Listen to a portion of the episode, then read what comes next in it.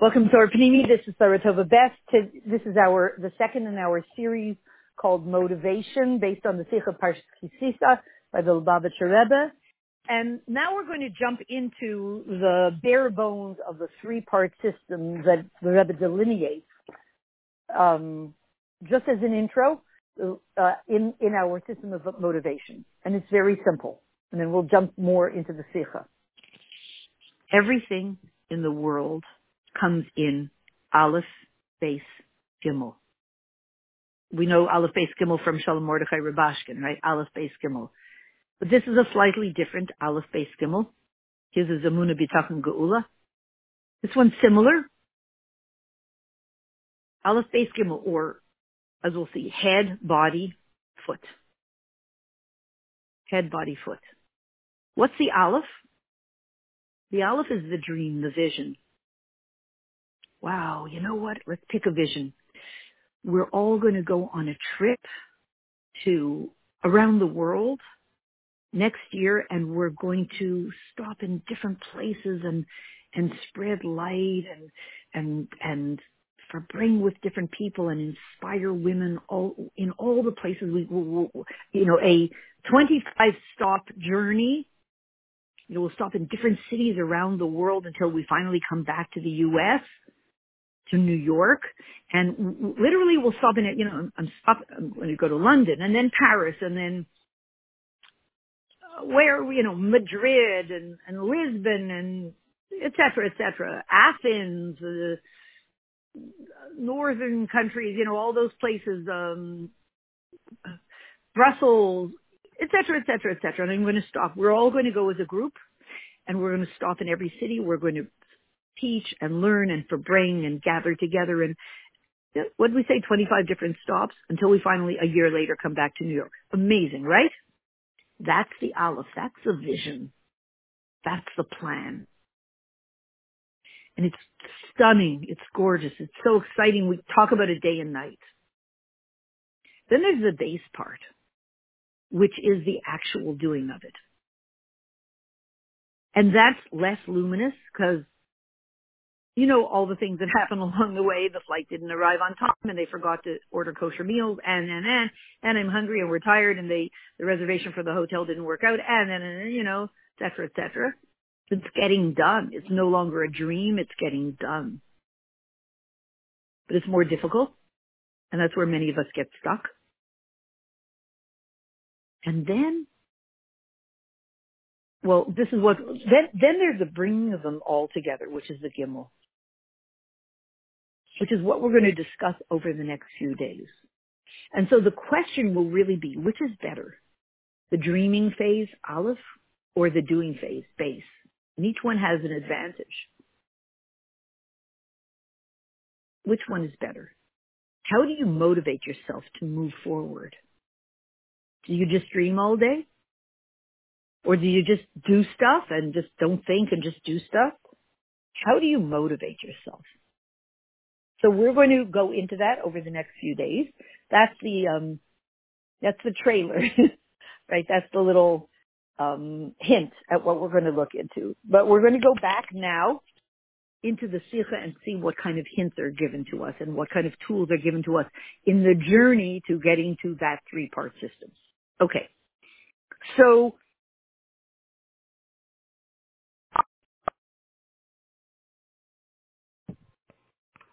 Okay, so going back to our parsha,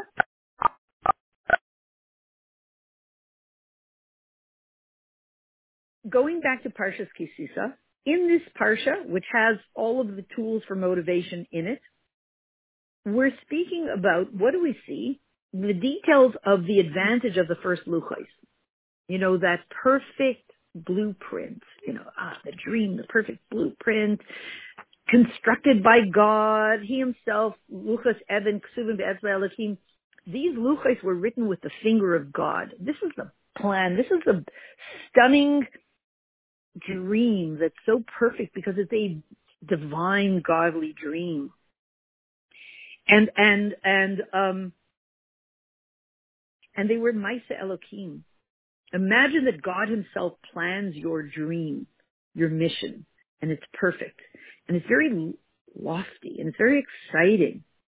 And it says, Cherus al haluchais. On these luchais, on these tablets, two tablets, which were carved by the finger of God, so to speak, there was freedom. Cherus al haluchais. There was freedom. It, it doesn't, it, it means officially, Charus al haluchais, they were engraved. The words of the Aseret Dibros were engraved in the luchais but Chassidus interprets it as meaning cheres alaluchas. There was freedom in those luchas. You know when you have a divine vision, you know, a feeling of, wow, I'm going to do this, and, and I have a bracha from the Rebbe to do it, and I have Hashem behind me wanting me to do it. It's a divine plan. You feel so free. You feel so buoyant. You feel so full of life. Wow, going to be amazing. There's freedom in these luchas. There's freedom. You can smell, taste, feel the freedom, the buoyancy, the expansiveness, the upbeat feeling, the joy, the optimism in these, this plan that's carved out for you by God himself. And not only that, those luchais, those tablets, uh, sorry, uh, the second luchais, the, la- the, the, the second set of luchais that were not the handiwork of God, but really from Rabbeinu, more from the people, emphasizes something else. The second luchas are after we, so to speak, messed up and everything went wrong.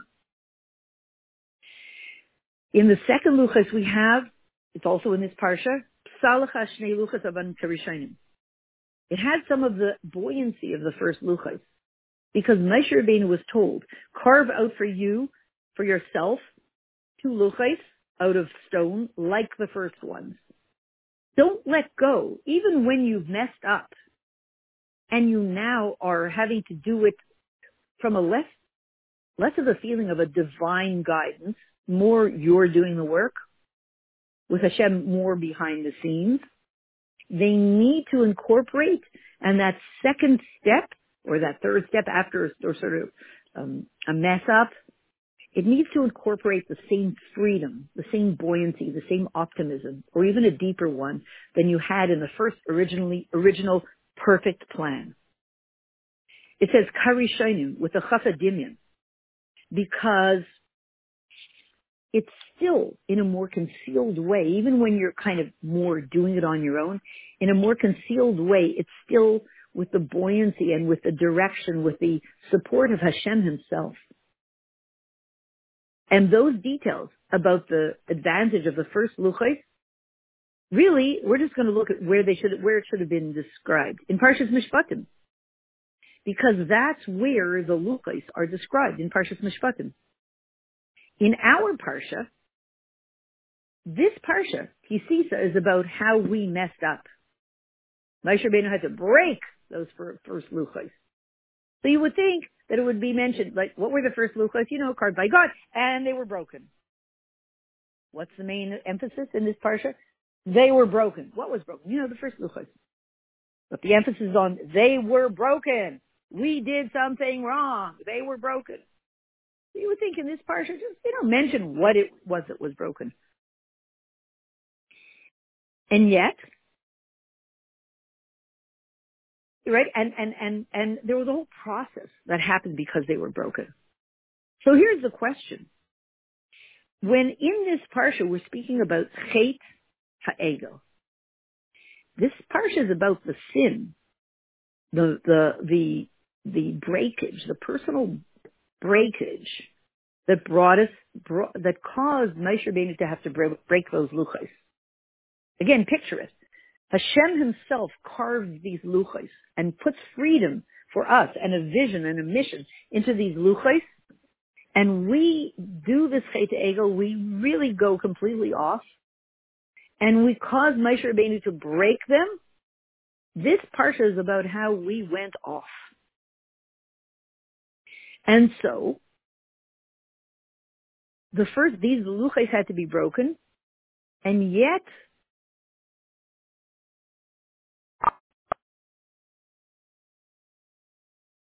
So here's the question. Is anything added to these first luchos that are broken now? right? It's no longer perfect. Perfect is perfect. Where do you go from perfect? Higher, no lower, no higher, no lower, no higher. From perfect to imperfect, no. From perfect to a whole other frequency of perfect. Broken luchais have a perfection that whole luchais do not. There's a richness to broken luchais that you don't have in perfect luchais that were that you know were just right off the press. God did it with His handiwork. There's something about the broken luchais that's in this parsha. So we understand the first luchais. They're not only um, something that you need to use in order to deal to have them broken when we do the sin of the golden calf.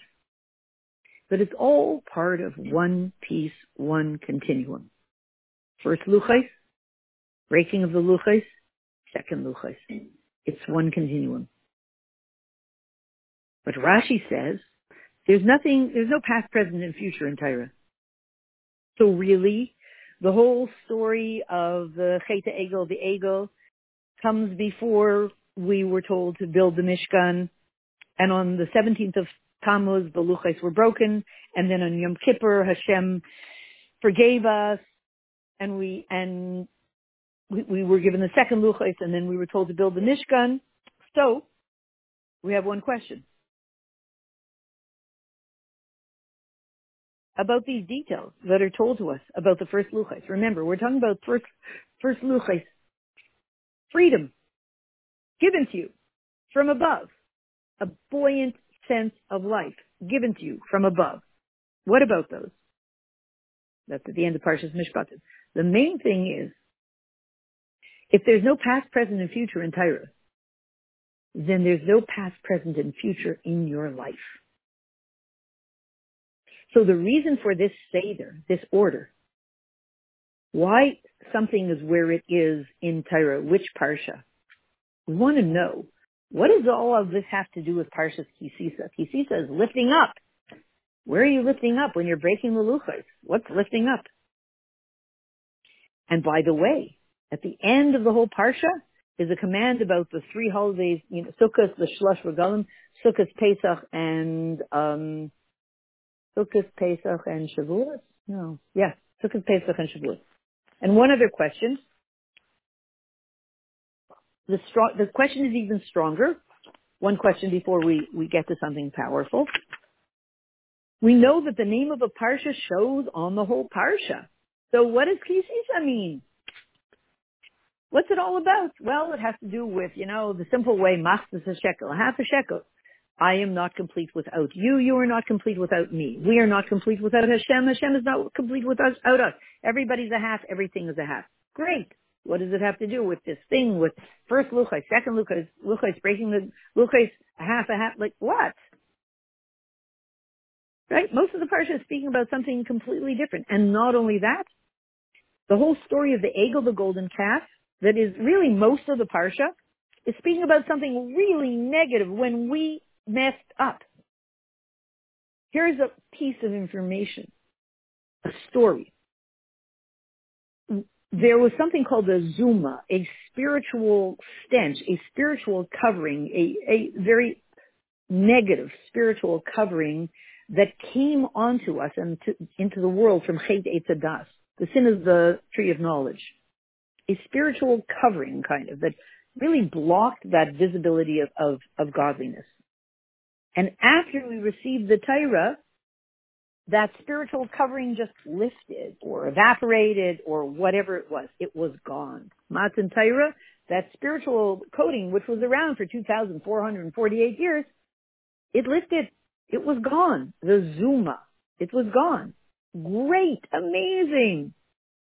Now that Zuma, that spiritual coating, is the source of all the sins, all the things we do wrong. You know, because if you're not seeing godliness openly, you're going to going to be really easy to mess up because you're not really seeing the truth as we see in America today. Very simple. If you're corrupted by yada da da da, we're not going to say, leave it to your imagination. It's going to be almost impossible to see the truth. And really Hashem said, whenever, you know, whenever anybody does something wrong, a little bit of the punishment, the consequence of the, the, the sin of the golden calf is given to us. Oh, this is real negative stuff. This is really, you know, Hashem, why are you calling this Parshas Kisisa when I lift you up? Who's being lifted up over here? The bad guys? Like who? And at the end of the Parsha, what do we see? The rays of glory, and we said we would speak about it later, about the mask on Moshe face. Moshe came from communing with Hashem, and boom, you see the rays of glory on his face. How come? What? After he broke the luchos? No, not after he broke the luchos, but after he then went and communed with Hashem in a very powerful way all summer, etc., and then begged for our forgiveness and begged for us to be lifted up to a whole different level of depth of understanding where we were going and seeing the whole picture in a perspective that enabled us to upgrade our frequency which we didn't have so much for the first luchos. And so, wasn't Moshe Rabbeinu enjoying the rays of the Shekhinah in the first 40 days after Matan Torah? And the level of the vision of godliness in the first, that he had with those first luchos, because they were handiwork of God, was very high, very profound, very deep and true. Second Luchos, Moshe Rabbeinu did himself, so to speak. But and the first Luchos were just, you know, boom, buoyant, thin free, you know, scratch free, out of the box. Not, you know, sometimes you buy the floor model. You know, you go to buy a washing machine and they'll give you $200 off because it's the floor model. It works perfectly, but it's got a few scratches on it because people were looking at it. They they put their briefcase on top of it while they were looking inside and stuff like that. So you, they give you $200 off. Whereas an out of the box perfect model is a different price. The second Luchos definitely had scratches on them. You know, with all, with all the bumps and scratches of all the mess ups that we did. So how come with this floor model with all the scratches and all the dents and all the bumps on it, and all the dents and bumps in us from having messed up. That's the moment when Karen or Panav, Moshe Rabbeinu has the rays of Hashem's glory on his face. And I guess here's the time to look at what we all learned last year about a mask. We're not going to say we're very inspired by masks anymore because it seemed much purer last year and it seems much more political this year and so uh, it's less inspiring. But certainly in the first, at the beginning, when we understood that Moshe Rabbeinu, with this mask, he had to put a mask on his face because he came down from communing with Hashem in an intimate communion. And he came down to see the people and to go out and, you know, face the world. And he was a, clearly, one doesn't have an intimate communion with Hashem and stay the same person. So whoever went up on the mountain never came down. It was a whole new Moshe Rabbeinu who came down. He went through a massive transformation. You can't not. The people weren't ready to see the new him, what was exuding from his face. And so he had to put on a mask. So we understand on some level, besides all the political stuff and all the scientific stuff, which we'll put to the side. But there's one piece in this whole idea of stepping into a mask reality last Purim a year ago. And that was that clearly we were all being put through an upgrade. If we did it right, a communion with God, a communion with Hashem. And you don't want someone to watch, uh, if nothing else, you don't want somebody else to see you in the process. In general, people will kind of, you know, they, they'll, they'll laugh you out of your, your commitment. Let's say a person says, I'm going to I'm going to start eating healthy and lose 50 pounds. You'll always have people who say, or, you know, I'm going to become very wealthy. People say, listen, I, I already know you for 50 years. You just, you, like, you haven't been able to do it till now. You aren't going to be able to do it. Or I'm going to lose 50 pounds, whatever it is. People say, yeah, right. I'll believe it when I see it. So when you're going through, and you, you've been in this holy com- communion where you feel like, I know I'm going to step up to the next level. But you'll have enough scoffers that if they are, if they see you face to face when you're going through your process, your journey, they will try their best to discourage you and they feel it's, it's from goodness. They don't want you to get hurt by having false expectations of whom you can become and they'll try to bring you back down to what we will, what people will call reality, meaning a small version of yourself. So what should you do? It's kind of like not announcing a pregnancy for the first four months. Why not? Too vulnerable. Really, you, baby, you know, you sure you're pregnant? Whatever it is. You know, that's it. Just cover it up. No announcements, nothing until it's already much more grounded and solid and, and, and more of a tangible reality. So the new rea- the new you that's going to lose 50 pounds or the new you that's going to become a rich person or become a person who's, you know, emotionally very unburdened, when you have that deep inspiration with that, you know, communion with Hashem, now it's time to cover your face with a mask. Because people aren't going to be necessarily very supportive as if, if, if they're looking at you face to face. So you cover yourself up with a mask. They hardly know who you are. And when you finally take off the mask, now you're a rich man or 50 pounds thinner or pregnant or something. And they say, wow, you? I guess so. Because it's too late now. You are now the rich man or the 50 pounds thinner or the person giving birth to the baby or whatever it is. When you take off the mask, you had to hide yourself during that transition because it was too vulnerable to let everybody see you. How do we know? Moshe Rabbeinu understood that it was that it wasn't good for the Jewish people to see the rays of glory of Hashem's presence emanating from his face after he came out with that from that communion with Hashem. It was not going to work for a whole lot of reasons. Probably the reasons I just cited. They, they, they couldn't, they couldn't handle it. Like most people can't handle your vision of whom you'd like to become. So he put on a mask. And, and, um, oh, right, it says Karen R. Karanar, Karana, Kar, like, it was Karanor, Karan, Karanor. Rays of, of light, Karen Or, Karanar, Karana, Karana, Karana, Corona. Well, there we go. So now we understand one of the reasons why we needed at least to start off with masks last year. And that if we if we embraced the, the holy potential in it, we understood that we were being invited to upgrade in a very profound way. Number one, everybody was at home. So there's nobody to make fun of you because they don't see you. They're like, you know, in the meantime, well, I'll, I'll, I'll tell you this story that I often tell. There was a fellow who went to college like all his friends, and when they graduated, all his friends went and got jobs in corporate America, and they were doing okay. And he kind of went home and went went to sleep for several years. You know, he, he did not look for a job. His family was just going crazy.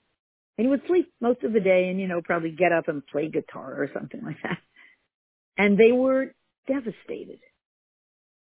He was just hiding himself. We understand now. He was hiding himself behind a mask.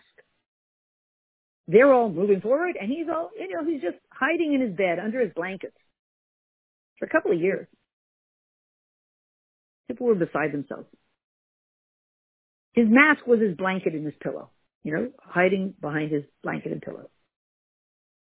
And one day, little unbeknownst to us, he was thinking while everybody thought he was just sleeping. And one day he kind of woke up, got out from under his blanket, and went down to the stock market and started to hang around and learn a few things. And then one day, before you knew it, people realized this kid just bought up half of the town in real estate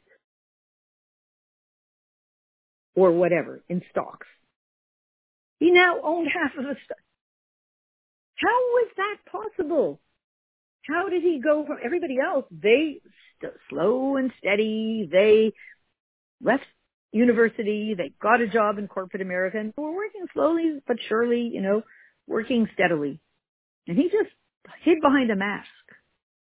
And one day just drastically came out, quickly caught up, went way beyond them, learned all about finances and conquered the field of finances to great advantage and became wealthy. He did it because he was behind a mask. And if he were to tell everybody, you know, I'm going to become wealthy, and they, they, it would have been difficult. They would have said, really, you, you know, don't hold yourself so high. We all have a plain job. Be, don't be a big shot. Get a job like everybody else and don't think you're better than anybody else and all that. So he hid behind a mask. It wasn't appropriate for the people to see his light and his plans, his vision, his aleph. We said the aleph the vision of whom you're going to become and what you want to achieve. It wasn't appropriate. It was too strong. That Aleph vision becomes too strong for the world. Last year was Tafshin Pei, Purim Tufshin Pei. But Tufshin Pei was on the way to Tufshin Pei Aleph, and Tufshin Pei was 5780. From that moment, we entered the decade, starting with Tufshin Pei Aleph, the decade of the revelation of what's after Pei Tzaddik, the revelation of what a tzaddik is, and the tzaddik that can be in every single person. And and 90 is also nine truth. We started last year, especially Purim, Tafshin Pei, and Rosh Hashanah Tafshin Pei. We entered the decade of moving towards truth for the entire world. You start first with a little aleph, like a little child who learns aleph beis. So clearly, with this huge vision, this aleph, we said aleph beis gimel. Aleph is the vision. Aleph is a little, little, little thing. You know, you learn aleph beis. It's the first little tiny letter, first little glow of light. But aleph is also the magnificent vision that you haven't put into practice yet, but you're embracing an incredible vision. We began that and we were, we stepped fully into that last year Purim Tufshin Pei. And now we're in Tufshin Pei Aleph. In order to activate that vision, we needed to be behind a mask and we needed to be at home, alone, creating something magnificent beyond what, what we're used to.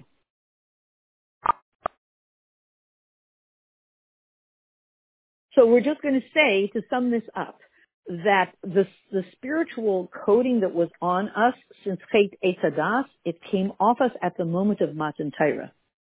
Okay, and it, and that means that something profound happened. That coding on, that coding off, something profound happened. And through this three-part system, we are enabled, we are empowered to be able to move towards our goal in a whole new way. And as we said at the end of the parsha, speaking about Keren Arpav, the the the rays of Hashem's presence on Moshe Rabbeinu's face. When did he get them? Not the first luchos, the second luchos. So we're going to sum up with this. We're now in what seems to be on the way to the second Luchas. We're, we're fully in Parshas Kisisa. It feels like everybody's messing up and it's a mess and everything's falling apart and it's dark and if there's a revelation of light, you know, where's the big vision and oh my goodness, everything is so concealed and it's so hard and how do we motivate ourselves to move forward? Move forward into what? Some pipe dream of Geula we don't know how to move or where to move. And yet in the Sikha, the Rebbe, through the Sikha, the Rebbe is going to take us step by step by step. And we know that yes, we are all hiding behind a mask. And the whole world is hiding behind a mask. Because the truth of Hashem Echad U'Shma is being concealed by some massive mask of this spiritual coating created by the world of lies and the world of craziness and all of that. There's a spiritual coating blocking everything. But we, all we have to do is blow all. What we want to do, I'm not going to say all, what we want to do is blow on that coating. You know, like the mist, you know, in the early morning. Blow on it and it melts. It disperses. Blow on that spiritual zuma. There is that zuma, that spiritual impure coating that's kind of blocking everything now. The media and the politics and everything. Blow on it with the, with the, Hashem blew into us, to, into every single Jew, Hashem blew the spirit of life. He, he blew life force into us from his very innards into us. The rest of the world he created with his speech. He spoke the world into creation. He did not speak us into creation. He blew into us his very essence into us. And we are an expression of his very essence. We're not just another creation in the world. We are his very essence down here in the world. His powers are our powers. So if he blew that essence of life, his essence into us and created us, then we have the ability to blow on that, you know, with that, the breath of the, the, the, the life force, blow on all of the concealment and the lies of the world. Like my friend Hester Katz, Chai Rachel Bas Meir, Aleha Shalom, she used to say, how do you know when somebody's bluzzing? I have to just mention her. She used to say, you're standing in the park and there's a guy standing there orating to nobody in particular. And she said, and it's called bluzzing, bluzzing. So she said, how do you know if somebody is bluzzing? Right? She got that from her parents. He's bluzzing. She said, how do you know if somebody's bluzzing? Because if some guy is standing there orating to nobody in general, and you go like this, and it fits the energy of what he's doing, you know that he's bluzzing. Right? Thank you, Hester Katz. Chai Rachel Basmeir. So that's it. We want to blow onto the world, onto the world of, of untruth, anything that's left, and blow on it with the truth of Torah, the fiery truth of Torah. And we will melt and dismantle and disperse and transform any darkness to light. And we should find ourselves through that in the Geulah Mitzvah Shlema immediately now. Please tune in for the next few series of the step-by-step process of of motivation um, through this sikha. Looking forward to joining with all of you.